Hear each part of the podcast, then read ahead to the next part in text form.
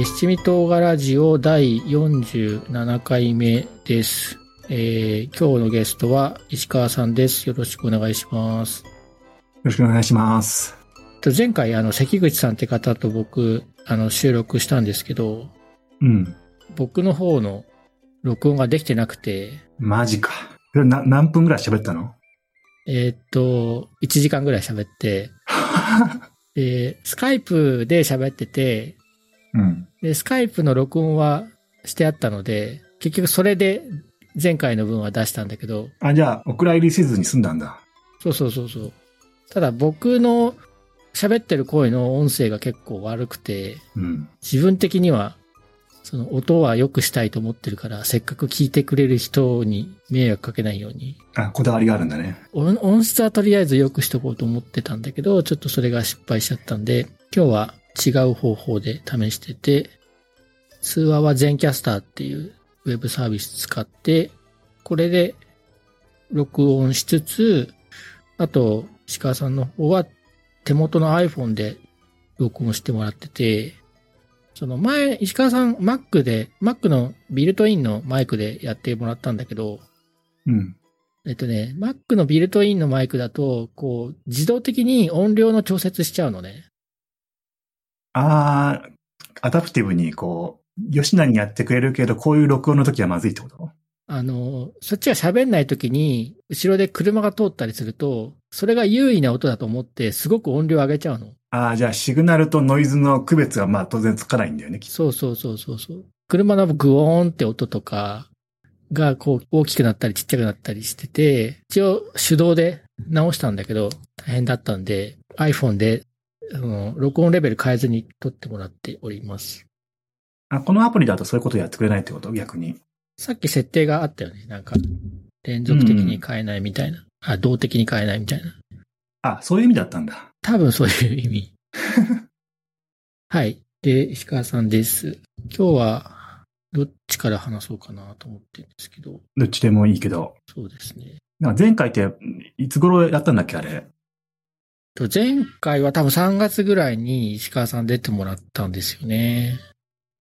うんうん。で、あれから、なんか転職というか、身分が変わってますよね、石川さん。あ、そうなんです。あの、去年までは研究所にいたんですけど、あの、今年度4月からとある大学に赴任しまして、まあそこの、まあ、教員になりました。おー教員。はい。あの、大学の先生ですね。ああ。いや、すごいですよね。なんか、今までニートに気が生えたような感じだったのに。いや、そうなんですよ。もう、長らく、あの、モラトリアム人間を続けてきた身としては、なんか突然自分がなんか大学のね、職員になって、しかもなんか教える側に回るみたいな、ちょうんっと想像もつかない変化です。いやー、ついに、羽化しましたね。もう飛び立つだけじゃないですか。テニアっていうわけじゃないんですか？ではなく、あの、人気付きっていう、なので、またいずれ、どっかのタイミングで次のキャリアとか転職先を探さないといけないんですけど、ああ、なるほど。で、やってることは変わったんですか？やってることは実はあんまり変わってなくて、まあ、あの、ヘルスケアとか医療分野のデータ分析みたいなことをやりつつ、うーん。まあ、新しいことも始められたらいいなとは思ってるんですけど、うん。まだ始まってない感じ？なんか何をすればいいのか、あと何ができるのかっていうのが、まあ若干まだ模索中みたいな感じはありますね。いや、なんか、えっと、実験医学っていう雑誌が、8月号が僕のところにいきなり送られてきて、で、なんか僕、購読してないのになんか野沢慎一先生ご経本みたいなこと書いてあって、うんうん。え、僕、僕の名前もそんなに知られたか、何もしてないけど、みたいなことを思って、思ったんだけど、なんか石川さんが紹介してくださったというか、はい、あの、編集者の方に言ってくださって、お知り合いの方で、なんかその、なんか著者から検本っていう制度があるそうで、あんまなんかその、ね、出版社のことは野沢さんの方が詳しいかもしれないんですけど、こうなんか、新しく、なんかこう出版されると、読んでいただきたい方にこう送るっていうシステムがあるらしくて、で、なんか何名かその候補者リストが欲しいっていうので、あ、そういえば、こう、野沢くんも勤めてる分野がちょっと関連するから、このリストに入れても大丈夫なんじゃないかなと思って、こう入れたらちゃんと届いたのでよかったよかったと思ってまして。そうですね。あの、社名に医療って入ってますからね、僕が今もうバリバリ全然 OK ですね。で、その記事が、インフォベイランスで感染症の多様性とダイナミクスを読み解くっていう記事で石川先生が寄稿されているという内容でした。はい。なんか検索、Google エンジンの検索の結果と、あと、このウイルスの感染状況が関係していて、その、うん、実際疫学的な調査をしなくても、検索の頻度とか単語で数量、あの、感染者の数とか、感染者の症状とかがある程度推定できるよ、みたいな話ですか？そうそう、まさに今、あの、すごく的確に求めてくださったように、もともと疫学とか公衆衛生っていう、まあ、結構古くからある分野は、専門家が現地に出向いて患者さんとかを、例えばこう何人感染しているとか、どんな症状があるとか、まあ、どれくらいこう症状が悪化しているとか、まあ、場合によってこう何人かこう亡くなってしまったとか、そういうことをこう一生懸命数を数えてるようなのが多分現場なんですけど、まあ、それがその世界に例えば広がるような今回のなんかパンデミックみたいなのが起こると、必ずしもなんか全部把握できなくなってくるので、まあ、そういうのをなんかその物理世界で調査するのはなかなか厳しいから、そのフィジカルではなくて、サイバーの、まあ、要するに情報空間の方で似たようなことができないかっていう、まあ、発想があって、それをなんか、情報疫学とかって呼ぶんですけど、まあそういう割とまあ進行の新しい分野で、その、例えばソーシャルネットワークとか、ソーシャルメディア上での人々のなんか活動とか、行動履歴とかのデータが集まってくると、そこからいろんな感染状況とか、まあ、今どこでどんな問題が起こってるかとか、まあ、それにどんな対策が打てるかっていうことを、できればこう先回りしてなんかこう、こう広がるのを防いだり、なるべく早く収束するようにしたりっていうことができないかっていう、まあ、そういう分野があるというのを、まあちょっとレビューしつつ、まあ自分で実際に分析した結果とかもまとめてみて、まあ、その雑誌に記事を載せることができました。えっと、 infoveillance っていうのは、インフォメーションと、あと調査のサーベイランスをくっつけた造語ですかね。そうなんです。私もなんか、結構なんか、最近知ったばかりの概念ですごく面白いなと思って、うん、その、サーベイランスっていう、まあ、英語だとなんか監視って意味なんですけど、なんかその疫学の分野では、感染症の流行状況を、まあ、調査することをサーベイランスって呼んでて、だから最近だとその、まあ、最近では毎日、毎日、例えば陽性者数が何人とか、例えばコロナの患者数とか結構見ることが多いと思うんですけど、ああいうのをサーベイランスって言うんですね。うん。その分野では。日本だと、なんか保健師さんって人が、聞き取り調査に行くみたいなところ？そうですね。例えば保健所とか、あるいはそういうデータがこう、例えば厚労省とかにこう集められて、で、なんかこう自治体レベルでこう、それぞれその男性何人、女性何人とか、なんか年代がいくつぐらいでとか、まあ、その中で重症化した人が何人かとかを、現場が一生懸命、こう、一人一人数えるみたいな。すごい労力もコストも、あとなんか専門家の動員も必要なので、まあ結構最近だと多分世界各国でもうすごく続けてるので、なんか、まあ日本は一生懸命陽性者数観測し続けてるけど、割となんかこうコロナはそこまでもうなんか全数把握は無理じゃないかっていう感じで、世界的には、うん、多分緩まってる感じはするよね。日本もあの、途中までは、その保健師さんが、その感染者が出たら、その感染者と過去接触した人を芋づる式に調べて、その人たちについてもかかってないかどうかとか調べるみたいな、あの、調査をしてた時期はあったよね。そうですね。特にあの、なんかクラスター対策班みたいな厚生労働省にとか設置された、まあそういう専門家集団の人たち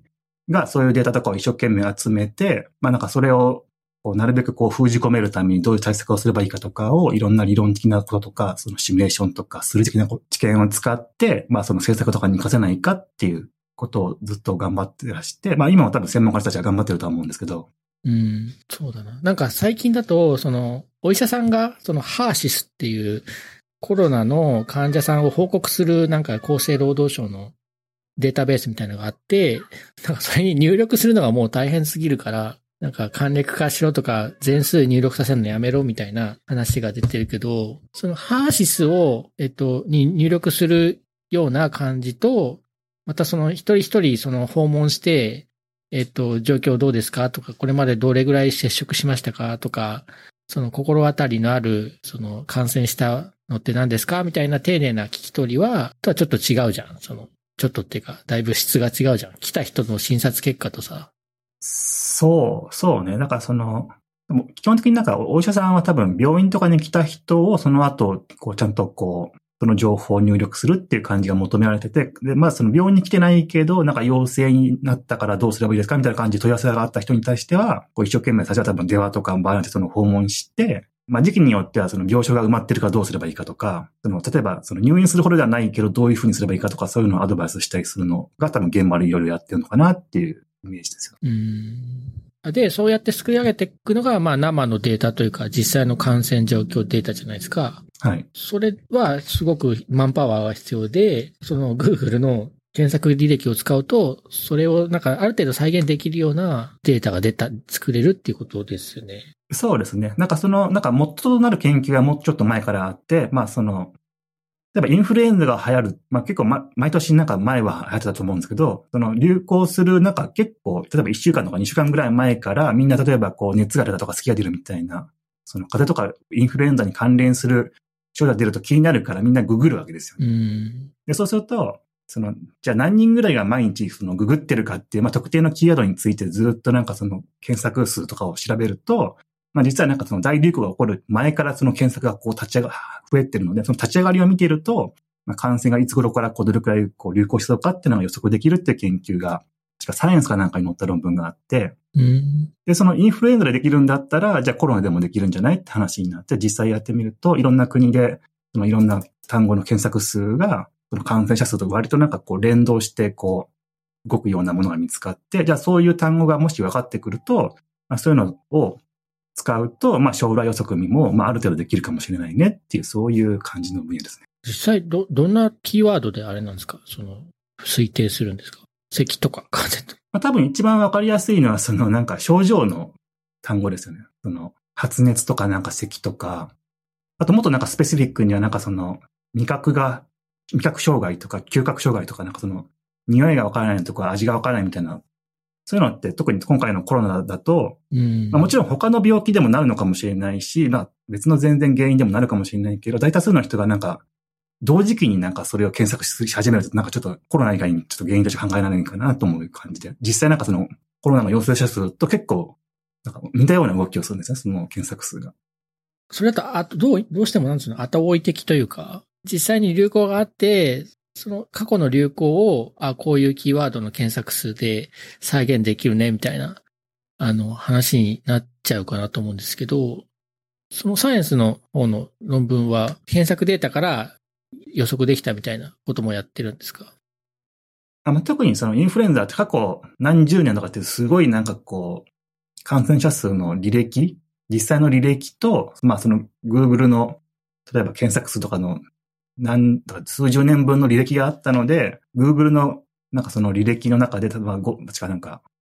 500万ワードとか5000万ワードの中から、その感染者数となんか連動する単語とかのその組み合わせをなんか結構網羅的にすごい力技でなんか探索したみたいな話なんですね。え、何百万ですか？うんうん。ええー、そんなに風に関する単語あるか？あ、えっと、それは、あの、多分風に、ダイレクトに関係してもちろん症状みたいな単語もあるかもしれないけど、そのインフルエンザが流行するときに、結構特異的にみんながなんかその、なんか検索するキーワードさえ抽出できればいいので、ああ。だからどういう単語がなんかその時に限ってみんながなんか突然検索し始めるかっていうのをさえ関連づければ、まあ、場合によってはその別にダイレクトにその単語から例えばこの風邪とかインフルエンザがなんで関係するのか分かんなくても別にいいわけですよ。逆にそういう単語が見つかると面白いかもしれないし。そうだよね。なんかみんな、その、かか、かかるタイミングの前になんか草刈りとか 庭いじるとか単語が出てきたら、なんかそういうのと関係があるんじゃないかみたいな。うん、そうそうそうそう。仮説は立てられるよね。そうそうそう。なるほど。情報系？疫学系？何系なんですか？石川さんのなんていうか、領域としては。あ、それは多分なんかその、情報学と疫学のなんか多分コラボレーションのなんか学際領域みたいな。だから多分情報疫学とか、 infodemiology。疫学って epidemiology って言われるんです。で、まあ、情報が、あるいは情報学ってインフォメーションとか informatics なんで、まあそれを足して2で割る。まあ2で割らなくてもいいんだけど、足すと、こう、 infodemiology。だから多分日本語に訳すと多分情報疫学みたいな分野になって、今後もっと発展していく余地がある新しい学問分野なのかなっていう感じで。まあ、その分野だったら、なんかその、必ずしもですね、感染症とか疫学の専門家でなくても、データさえ入手できて、まあ何かその、解析手法が思いつけば、こう貢献できたりするかもしれないなと思って、ちょっとやってみて、まあ調べて、まあ今回雑誌に記事を寄稿してみたっていう感じですね。結構、その、疫学とか、最近、はいそのコロナになって注目されてきてる分野かなと思うんですけど、だいぶそっちの方にコミットしてってるんですかね、最近は。まあ一つはなんか多分コロナが流行ったので、それに関連する、例えばウイルス学とか感染症みたいな、まあもちろん昔からずっとある分野なんだけど、特になんかその社会的なニーズが高まると、その分野にもうちょっとなんかこう研究をしてほしいっていう社会的な要望とか、あるいはもうちょっとわかりやすく言うと、その分野にたくさんこう、例えば国とかからこう研究予算がついて、ある種ここ数年はなんかコロナバブルって呼んでらしくて、その分野の人たちが。もうものすごくなんか使い切れないぐらい予算がつくので、まあそれを使って、まあ、潤沢な資金を使っていろんな研究が花開いてるっていう状況みたいな。ああ。いや、その、石川さんのなんていうか軸足もそっちの方に向きつつある感じですか？あ、まあそれはなんかあの前職の時から割とそういうプロジェクトに巻き込まれることが多くなって、ここ数年は。うん、まあそういう、まあもちろんその平時にやってる研究は続けてるんだけど、それ以外にやっぱりその社会的にもその感染症の流行とかパンデミックとかに対して研究側から貢献できないかっていうことがすごく期待されてて、まあそういうプロジェクトもいく、まあ研究もいくつか携わってきたし、まあそういう延長で、まあこういう情報疫学みたいな新しい分野もなんか自分がなんかできることないかなって探ってる中で、まあちょっと調べてやってみたっていうところですね。はい。実験医学8月号にこの石川先生の記事が掲載されているので皆さんぜひご覧になってください。私が書いた記事以外にもなんかその、この8月号自体が、その実験医学のなんか700号突破記念って結構なんか記念号らしくて、うん、それもあってかなんか感染症のデータサイエンスっていう特集が結構大きなのが組まれてて、感染症って多分いろんな分野の先生がいろんな観点から研究してて、多角的な視点からすごい面白い記事がたくさん載ってるので、まあもしよかったら手に取ってご覧いただけると、この分野が外観できていいのかなっていう感じがします、ね。そうか。いや結構と、と、自分から遠い分野だなとか思って、パラパラとしか見てないんですけど。それはね、すごくよくわかる。なぜかっていうと、まあ、その、野沢さんも、まあ、大学院まで僕と同じ認知科学やってたと思うし、まあ、今も続けてると思うんですけど、でもその後なんかこう、他の分野に移っても、例えばその、分析手法とかは、まあ、共通で使えるものがあったりとか、まあ、その全然見てる現象のレベルは違うかもしれないけど、例えば今回、感染症に関して、なんかマクロな人々の検索頃とか何か好奇心があってよくわからないから不安だからググってなんか検索するみたいなのって、すごくそれって認知学の時となんか共通して当然なんか人間のなんかビヘビアとか、まあ、心理とか、まあ、意思決定とかっていうのが結構こういう全然違う分野にもなんかちゃんとこう関連してるんだなっていうのをなんとなく自分では実感したので、まあそういう意味ではなんかその今って結構知りたければ何でもググって、まあ論文も読めるし、なんか本もどんどん探せるので、そうやってなんかその情報をどんどん紐を解いていくと、どんどん視野が広がるのかなっていう感じがしてますね。なるほど。ありがとうございます。え、なんか最近、その出席した会合だかなんだかで、その疫学関係の方々と話して面白かったっていう話を聞いたんですけど。あ、そう、そうなんです。なんかまさになんかこの雑誌の特集感染症のデータサイエンスの特集号をまあ企画された先生たちが、そのウイルス学とか感染症の専門家の先生たちなんですけど、まあ、その先生たちがこう主催でこう、まあ、まあ、研究会とかワークショップを開いて、まあ、そこでなんか私もなんか自分のやったことを発表する機会があったんですけど、他の先生たちが割とガチのあの、疫学とか公衆衛生の専門家の人たちで、例えば WHO で働いてましたとか、あるいはこう皆さんも多分ニュースとかでよく聞いたことがあると思うんですけど、あの、厚生労働省のクラスター対策班で中の人でやってましたとか、うん。あ、なんかすごい自分もなんかニュースとかでしかなんか触れたことがないような存在の人たちがなんか目の前にいらっしゃるみたいな感じでしたね。え、そその会合に出たんですか？あ、はい、会合に出て。あまあいろんな、多分普段なかなか聞けないような話が聞けて、うん。特に印象的だったのが、まあなんか別に悪口じゃないと思うんですけど、なんかその政府の人の対応がどうだったのかっていう、まあその検証とかこれから進むとは思うんですけど、なんかその一つ興味深かったのが、そのクラスター対策班の中の人がすごく言ってたんですけど、なんかそのよく政府が、あの、専門家の意見を聞いて、なんかこういう政策を決めましたみたいなことを言い方をするっていうんですね。それを聞くと、あじゃあ専門家の人がそうしたら良くなるって、まあ、提案なり、その、示唆したから政府がそれに従ったっていうふうに一般の人は受け取ると。でも実際は、往々にして、確かに、あの、政府は専門家の意見は聞くそうなんですね。まず。うん。で、聞いた上で専門家がそれはしちゃダメっていう、なんか逆のことを政策として決定して発表してることが結構あったとか言ってて。ああ、そうなの？その文言としては、その、専門家の意見を聞いたっていうことと、でも聞いたけど専門家の言う通りにはしてないみたいなことがたくさんあって、なんかその叙述トリックじゃないとか言ってて。そうだね。それはトリックですね。びっくりですよね。一般の人は、まあ、そんな、なんていうか、その裏読みっていうかその深読みしないから、うん、あ専門家の、例えばクラスター対策派の人がこうするといいって政府に提言したから政府は専門家の言う通りにしてるんだって、まあ、ある種ナイーブに信じると思うし、実際自分もそうだったんですけど、中の人の意見を聞くと、いや、自分たちはそれは絶対にやるなってあんなに声を荒げたのに政府はそれを聞いた上でなんか無視したみたいな、結構割とガチで怒ってて。ああ。あ、そうだったんだ、みたいな。この七味トガラジオで、その、41回目で、その分水嶺っていう本を読みましたっていう感想を語る回があったのね。はいはいはい。で、その分水嶺っていうのは、あの、副題がドキュメントコロナ対策専門家会議っていう副題で、そのコロナ対策専門家会議のあの1年間ぐらいを、まあ中の人をやってた河合香織先生が、まあなんかドキュメンタリータッチで書いたみたいな本なのね。うん。で、あの、あの頃やっぱ混乱してたから、その、ま、今、今よりずっとさ、専門家の尾身先生とかがさ、前に出てったじゃん。結構で、専門家の先生の言うことをかなり政府は聞いてたと思うんですけど、ただある時期からその専門家の先生は表に出さなくなってて、えっ、ー、と、あくまでその政府のあの、意思決定のために助言をする、あの、役割にこう、戻したんだけど、うん。その、専門家だからこの人たちの意見を全部聞かなきゃいけないかっていうと、それはちょっと違くて、その政治は結局、政治家がその民衆から票を投じてもらって選ばれた人たちだから、その人たちがやっぱり意思決定しないといけないんだよね。うん。だから、その専門家がこう言ってるから、この人たちの言う通りにしますって、こう、右から左に OK 出すのはダメで、その、意思決定をするのはあくまでこう政府とかじゃないといけないんだけど、ちょっとその、専門家会議が前に出続けてたみたいな、はい、問題があって、ただ、その、そこでこう分裂があって、専門家の言うことを聞かないのかっていうのと、政府は、その、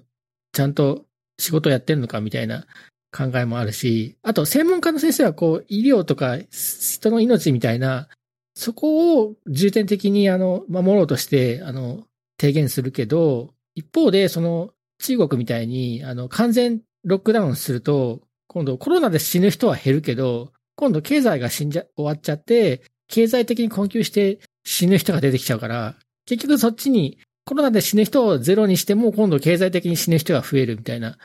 感じになるから、まあなんていうかトレードオフの状態になってきちゃうんだよね。まあそういうのもあるからで、そこをだからどっち、どういう案文にするのかっていうのはまさにその疫学とかの専門家の先生だけじゃ決められないところがあるから。そうですね。うん。なんていうか、せ、やっぱ政治家が決めなきゃいけないってことなんだけど、でもその、そのレトリックはあれだね。その専門家の話を聞いた、聞いてこうしましたって言った時に、聞くは聞いたけど、結局こういう決定にしましたっていうことは、言い方をすべきところをさらっと聞いてこうしましたって言ってると、ミスリーディングだね。そうそう。だから、なんか政府が自分たちのなんか責任ではなく専門家がそう言ったからっていう感じにすると、ある種、責任回避。とか責任転嫁っぽいことがある種多分行われている部分があるらしく、でも逆にそうしないとなんか政府は自分たちに批判が集まるとなんか次の政策決定ができな、しづらくなるっていう面もあるので、まあ、もちろんさっき野沢さんが言ったように、専門家、その分野の専門家だけど、例えば経済とか、もっとグローバルな視点での他の分野の専門性は必ずしもその考慮してない部分もあるとは思うので、例えば経済だったら経済の専門家に聞いた方がいいかもしれないし、財政的にどうなの？とか、なんかその、もっといろんな専門家の意見をなんか、それぞれ取り入れて、多分意思決定をすべきなんだけど、でも確かにその、世界中でまだ誰も答えを知らない問題なので、専門家のいろんな意見を聞いても、それをじゃあ誰がまとめるのかっていうのも、じゃあ政府だけでそれができるのかっていうのも、まあ重荷だったとは思うんですよね。まあそうだね。重荷ではあるけどね、でもそれをやらないと、やるのは政治家だよね。いや、まあそうね。せ経済側の人って大竹さんっていう経済学者の先生ぐらいしかいなかったよね。うん。確か、専門家。もうちょっとだから経済側の専専門家を入れた方がいいんじゃないかなと、僕なんかは思うけど。とは言いつつ、なんかその、例えば医療経済とかの話になると、究極的にはなんか一人一人の、例えば何歳ぐらいのこういう状態の人の命の値段みたいな、なんかそうそういう話になりがちで、結構なんか、生々しい話になるんですよ。あ例えばこれぐらいこう、税金を投入すると、なんか何人ぐらいの寿命をこれぐらい伸ばせるみたいな、例えばそういう話になってきたりして。でもなんかその人たちを救うためには、例えばこう、働いてる人たちにこれぐらい負担を強いるとかな、例えばそんな感じになってきて。うん。まあでもせ社会ってそういう風に回ってるんだなっていうのは、なかなか世知がないとこありますよね。そうしょ、あの、意思決定するための根拠はって問われたときに、そこまで言えるようになってないと、うん。お前の思いつきだろうみたいになっちゃうから、かな。そうですね。ね、値段つけられるのはね、あれですけど。WHO で働いてた人なんかだとまた違った視線がありそうだけどね。この国内の。そう、なんかね、WHO にいた人の話もすごく興味深くて、うん。まあ私も別になんかこう、一般市民として、なんか例えばニュースとかで出てくる WHO とかのなんかいろんなまあ振る舞いを見ていると、なんか WHO ってなんか世界でもなんかトップななんかその専門家集団だと思うじゃないですか。でもなんか実際、まあもちろん本部はそうかもしれないけど、世界各国にあるなんか WHO のそれぞれの各機関は、別になんか専門家がたくさん揃ってるわけではなく、という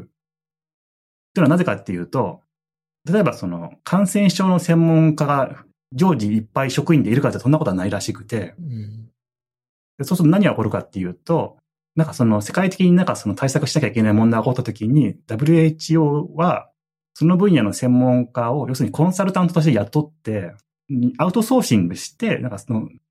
常時なんかその専門家集団をなんかこう入れ替え立ち替えこうどんどんこう雇ったりなんかこうまたなんかリリースしたりで、なんかこう人の入れ替わりがずっとなんか起こってるような期間らしくて、だからその今回もなんかその招集がかかってそれぞれのいろんな国の専門家の人が呼び寄せられて、なんかこう臨時的になんかその一時的に専門家集団が作られてっていう感じらしいんですよね。で、割となんかその人づてでなんかその専門家が呼び寄せられて、なんかその時にその臨時的に対応する。だからそういう意味ではさっきのまあクラスター対策班とかのなんかもうちょっと大きい版みたいな感じで。は、あの、地球全体での、その、専門家集団をリクルーティングするっていう話。まあ地球全体っていうか、まあそれぞれの例えば国とか、そのなんか地域ごとに、うん。そのコンサルタントみたいな感じで専門家が結構招集されて、でなんかこうやってるらしくて、だから別に常勤の人たちは、むしろあんまりせ、その、そそのと特定のテーマに関しての専門家ではないそうなんですね。ああ。まあ、じゃあ、国内での声かけ役みたいな役割になってるのかな。でも、今回はやっぱ、こう、世界中の研究者総動員みたいな感じだけど、その前の SARS とか MERS っていう、あの、流行があったりとか、新型インフルエンザって流行ったじゃないですか。日本はほとんど来なかったと思うけど、やっぱあのあたりのタイミングでもそういう招集があったんですかね。結構なんかあのあたりでも結構日本の疫学の専門家とかが割と世界の意思決定のなんかその陣頭指揮とかに結構携わったみたいで、ああ、そうなんだ。まあそういう意味ではなんかその、まあもちろんあの時の流行自体は別に日本にはあまりこう、波及しなかったけど、まあ世界的には結構日本人の研究者の人たちが大活躍してたみたいで、でそういう意味ではある種日本は昔から結構、なんていうか、裾野が強い分野らしく。でも多分その、今回のコロナが始まる前はなんかあまり日の目を見ないっていうか、でも多分ないと困る。だからこういう有事の時に、なんか非常事態の時になんかそういう専門家がいてくれないと多分何の対策も立てられなくて後手後手に回ると思うし、まあそういう意味ではなんかその、ある種基礎研究って、その何もない時も続けてないと結構、いざという時に対応できないのかなっていう危機感はありますよ。そうだよね。いや、でも、あの、おみさんとか、9割おじさんとか、の西浦さんとかは、まあ結構表に出てたよね。あの、そうですね。コロナの初期の頃は。まあそこはなんか、まあそうやって専門家の中でも、なんかちゃんとこうメッセージを発信する人がうん。いてくれたのは良かった面もあるんじゃないかなと思います。まあもちろんなんかその、必ずしも彼らがそのリスクコミュニケーションとかの専門家ではないので、なんか情報の発信の仕方が、まあ、必ずしもその時点でベストだったかどうかはもちろん振り返って検証すべきだと思うし、まあそういう意味でさっきなんか野沢さんが言ったようなその分水嶺みたいな本とかもそういう、ある種現場のなんかルポルタージュを後から振り返ってどうだったかっていう振り返る営みの人だと思うんですけど、まあでも多分当時としては、それぞれの、まあ立場の人たちが、まあ自分ができるベストなことをやろうと尽くしてたと思うし、うん、まあだからその専門家の中にもそうやって政府に近いところでこう発信する人もいれば、まあ、その、例えばテレビとかメディアに出て、こう、いろいろ発信している人たちもいて、まあ、中には、まあ、若干、こう、学術的に怪しいとか、いう人もいたのかもしれないですけど、まあ、でも、まあ、そういうのも含めて、なんかその、情報伝達とかコミュニケーション。まあ、だからその、今回、なんか、私がなんかその、実験医学に書いた記事も、なんかその、情報が伝達すると、まあもちろんいい面もあるけど、なんか悪い面もあって、まあ両面あるってことを書いたんですけど、特になんかその misinformation とかフェイクニュースとか、その、情報源が怪しいとか不確かとか、なんか場合によってこうフェイクニュースみたいに意図的に操作された情報とかが割と近年ネット、インターネットが発達したから結構爆発的にすぐ簡単に拡散してしまうんですけど、でもそれが、まあ場合によっては例えば間違った対策とか間違った情報だと人々がパニックに陥ったり、場合によってはそれで安全対策が取られなくて感染リスクが高まったり、まあその人々を危険に脅かすっていうので、まあなんかその WHO が警鐘を鳴らしてて、まあ、そういうのも技術が発展して人々が繋がりやすくなった、まあ、功罪な気がしていて、いち早くいろんな情報に接することができて、正しい情報にリーチできる確率も上がったかもしれないけど、同時になんか間違った情報とか、まあ、危険な、危うい情報も簡単にこう手に入るようになったので、まあ、人々の多分、メディアリテラシーとかもなんかなんとかこう向上していかないと、まあ、間違った情報とか、ミスディレクションで違った方向にこう、誘導されないように気をつけないといけない部分もあるのかなって気はした。うん。まあ、受け手の側の、あのね、リテラシーも必要だし。うん。と、まあ、そのリリスクコミュニケーションって前は、なんか、なかった言葉だなと思うけど、うん。その、まあ、こう、なんかさ、やっぱ日本の政府とかってさ、国とかってさ、その、間違えない。えー、言って、言ってることは絶対正しいみたいな、こう、思われ方をししちゃうじゃん。人と、人からしたら、国民からしたら。で、一方で、まあそういうつもりで国とか政府は言うけど、でもなんかコロナみたいな状況って、その、2、3日先はある程度予測できるけど、まあ1週間先とか1ヶ月先になると全然予測できないみたいな時に、うん、それでも何とかして、今言えることを言って、で、でも間違ってるかもしれない、それ込みで言うみたいな、あの、ことをしないといけないんだよね、本当はね。そうですね。そういうなんかその、無微優性っていうかさ、政府とか国の無微優性をあまりにもこうお互いに国民も国もなんか、あの、了解しちゃってるから、そこも一回崩したコミュニケーションのあり方をお互いにしないといけないかなって、なんか思ってはいますね。まあ多分なんかこう、政府が発表してるって言っても、その政府の発表を作ってる、なんかこう、中の人々がたくさんいて、それを作ってるのが、こう、人間である以上、まあ、ある割合で、まあ、間違いを犯すかもしれないし、必ずしもなんか、確実なものだけとも限らなくて、まあ、その主観的なものも入ってくるかもしれないし、情報が不足しているからこそ、まあ、後から見たら不適切だったみたいな、例えば文言とか、こう、政策もあったのかもしれないみたいな。うん、で、まあ、もちろんなんかそれは、こう、再検討は常にするべきだけど、確かにその政府がこうなんか鉄壁でなんかこう完璧主義で毎回間違えないみたいな神話みたいなのはこう打破されて、批判的に見る目もある程度必要なのかなっていう気はしますよ。いや、多分政府はこう間違えたこと言って、後で間違ってるじゃんって言われたら謝るのが嫌だから、基本的に間違ってるようなこと言いたくないんだろうけど、うんそこも込みでね、なんか受け取り手も、あまあ、人、人が、結局はさ、なんか泥臭い作業を人がやって、書き集めたデータとか、わかる範囲で予想して、でもなんかわからないこともちゃんとある中で、なんとか今出せることを言ってるんだと。っていう、お互いの了解がなんか必要かなと。それで結局国もさ、本当は言っといた方がいいんだけど、間違ってたり、後であの、怒られたりするのが嫌だから言わないみたいになっちゃうと、やっぱお互いにね、良くないから。そうね。なんかあんまり、その慎重になりすぎて秘密主義になられても困るし、うん。かといってなんか不確かだけどなんか全部公開しなきゃとか言って、なんか、むやみやたらとなんかこう、ね、誤情報とかその、不確実な情報も全部乱発されたらそれはそれで多分国民が混乱するし、さじ加減は難しそうですよね。そう、あと、あと、あとで間違いが分かって怒られるのは嫌っていうのの他に、なんかそれでこうパニック起こっちゃうのも嫌じゃないです。それで。うん。パニック起こさないように、なんか本当にまずいことは言えないみたいな側面も、まああるかもしれないけどね。なるほど。いやーでも疫学ってなんか、あんな、こう、数理的に結構ガチでやる、やるんだなって、その、コロナになって初めて知って、そう、確かに。すごい結構複雑な微分方程式書いて、その、感染の予測するじゃないですか。ちょっと僕でもよくわかんないぐらい 複雑だったから、あそこまでなんていうか精緻化して、方程式に落とし込めてるっていうのがすごいびっくりしたし、いたんだな、こういうのをやってた人があって。まあなんか多分、メカニズムを仮定して、モデルを立ててシミュレーションして、一人一人は確率的な振る舞いだから、その一人一人の、例えば感染するかどうかとかは予測しづらいかもしれないけど、なんかポピュレーションとして、なんか集団が、集団の中にどれくらいの割合の人が例えば感染するかとか、そういうレベルであれば、まあ、ある程度ちゃんとモデルから説明できる。まあ、まあもちろんなんかモデルをフィッティングしてるから現実に合うようになるのは当然と言えればそうかもしれないけど、今あるデータに当てはめるだけじゃなくて、それをなんかその、将来に延長して外装すると、将来このまま行くとどうなりそうかみたいな。だから例えばその、何も対策を取らなければ、42万人ぐらい亡くなるかもしれないな話があって、あの、8割おじさん。でもあれも何も対策をししなかったらっていう前提の上でのシミュレーション結果なので、その前提を無視して、いや、そんなしてなかったじゃないかって批判するのってなんかちょっと、いや、そうだよね。その前前前後のその文脈をまあ無視してるっていうところがあるんですよね。うん。そうだよ。だって何もしない状態で一回実験してみましょうみたいにできないもんね。そうそうそう。で、実際なんかアメリカだと、なんかその、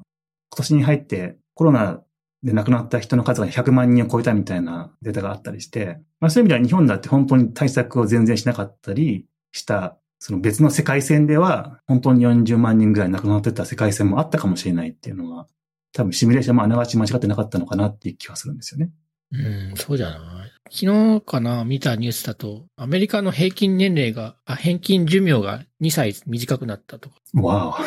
やってて 結構それすごいことだよね。お。すごいね、それ。うんいや、疫学面白いよね。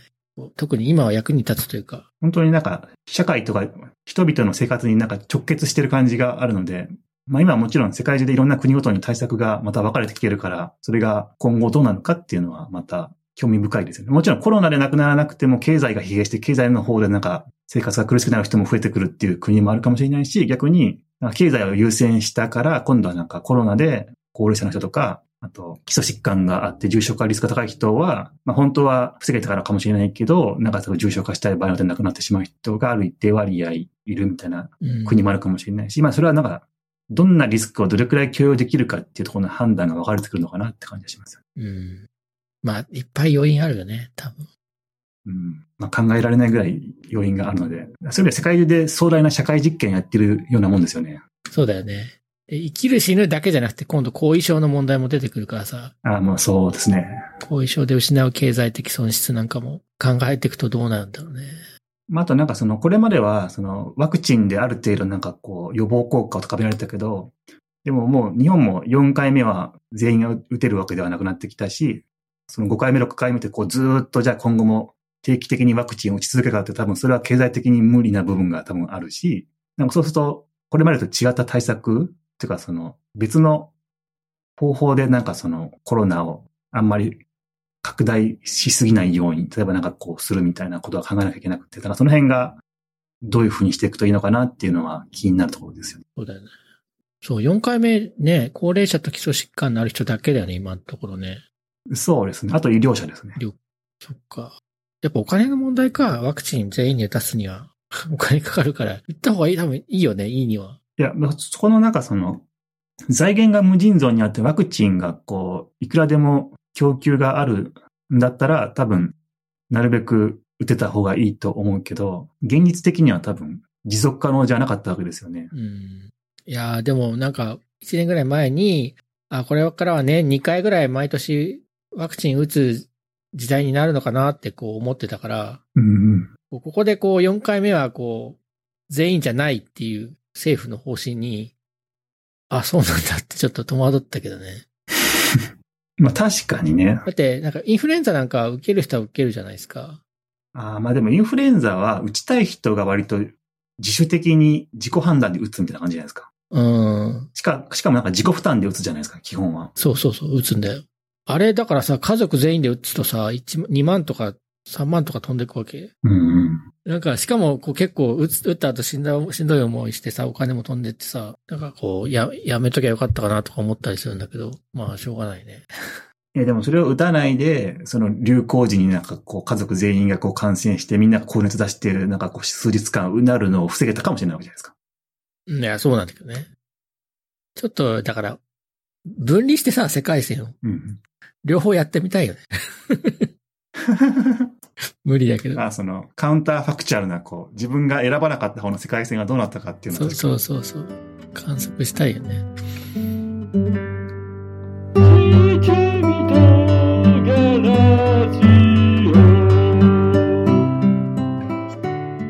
続きます。